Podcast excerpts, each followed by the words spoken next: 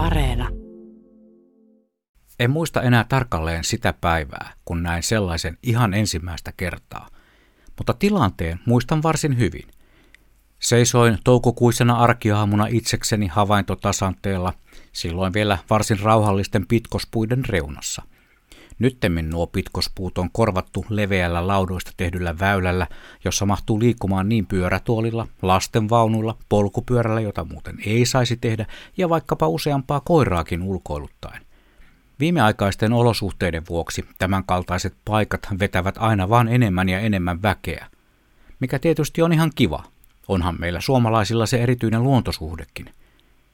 Mutta miksi tämä pitkospuiden muutostarina ja väenpaljouden mainitseminen oli tarpeellinen yksityiskohta kerrottavaksi, saattaa joku ihmetellä.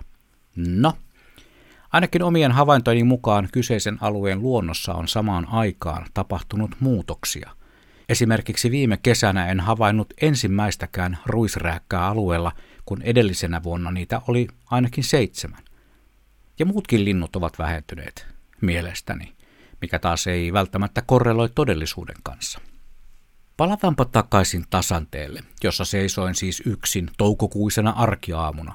Olin pitkään haaveillut näkeväni sellaisen linnun, jota synnynseutujeni maisemissa asuessani en käytännössä edes tiennyt olevan olemassa, saati että sellaisen olisi voinut tuon eteläsavolaisen pikkukaupungin luonnossa törmätä.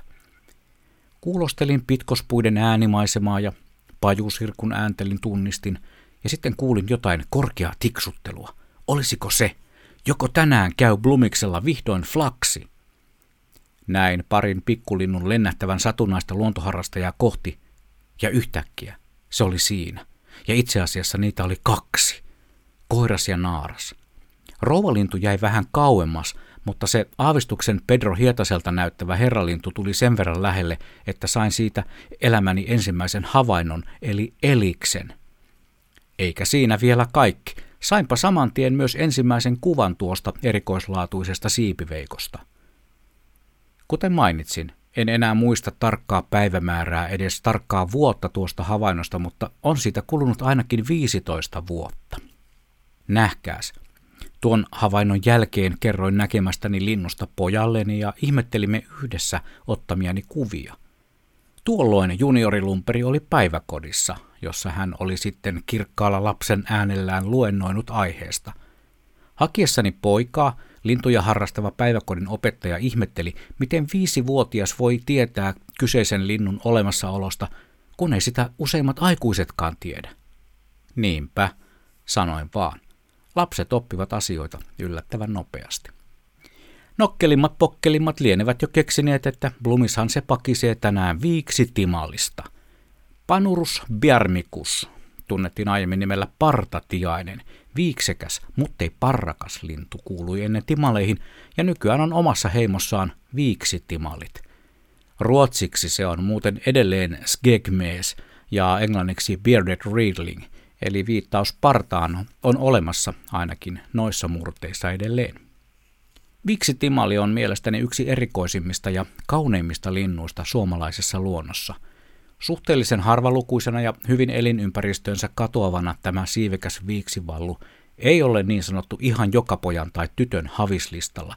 Itsellänikin jäi viime vuonna kokonaan havainnoimatta, vaikka olinkin noin viiden minuutin päässä.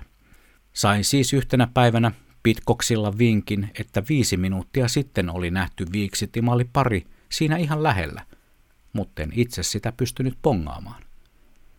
Tuon takavuosien ensihavainnon jälkeen olen toki viiksitimaleita nähnyt monessakin paikassa, Helsingissä, Espoossa ja Porvoossa. Lajihan ei varsinaisesti talvikaudella ole kovinkaan ihmisarka. Toisinaan timalleja on päässyt havainnoimaan parinkymmenen metrin etäisyydeltä suoraan joen ylittävältä sillalta. Eikä ruokaileva viiksitimaliparvi ole piitanut meistä omituisten putkien kanssa heiluista inehmoista sitten ensinkään. Viiksitimaleita pesi Suomessa alle tuhat paria. Arviot vaihtelevat 500 tuhanteen pariin, lähinnä rannikkoseudulla Haminasta Hailuotoon, mutta myös sisämaassa on havaintoja tehty vuosittain. Mutta melko harvinaisena lajina sitä voinee pitää, eikä viiksitimalia esimerkiksi viimevuotiselta satalajia listalta löydy kuin kymmeneltä prosentilta osallistuneista. Ja jos kuulut niihin Blumiksen luonnon kuuntelijoihin, jotka eivät ole viiksitimalia koskaan nähneet – Suosittelen piipahtamaan Radio Suomen sosiaalisen median kanavilla Fasessa tai Instassa. Sieltä löytyy jokunen ottamani ruutu kyseisestä linnusta. Ja myös oma nettisivuni juhablumberg.fi pitää sisällään kuviani viiksitimallista. Käy tsekkaa.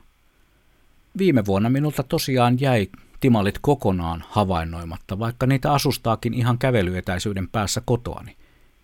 Uskallan luvata, että tänä vuonna laji singahtaa taas listalleni, eli liityn siihen marginaaliseen timalibongareiden 10 prosentin ryhmään, varsin epäviralliseen tosin. Lupaan tai ainakin toivon, sillä mikään hän ei ole varmaa, mitä tulee luontohavaintoihin. Teen kuitenkin parhaani, että jollain retkellä tänä vuonna se taas löytyy, koska se on mun luonto.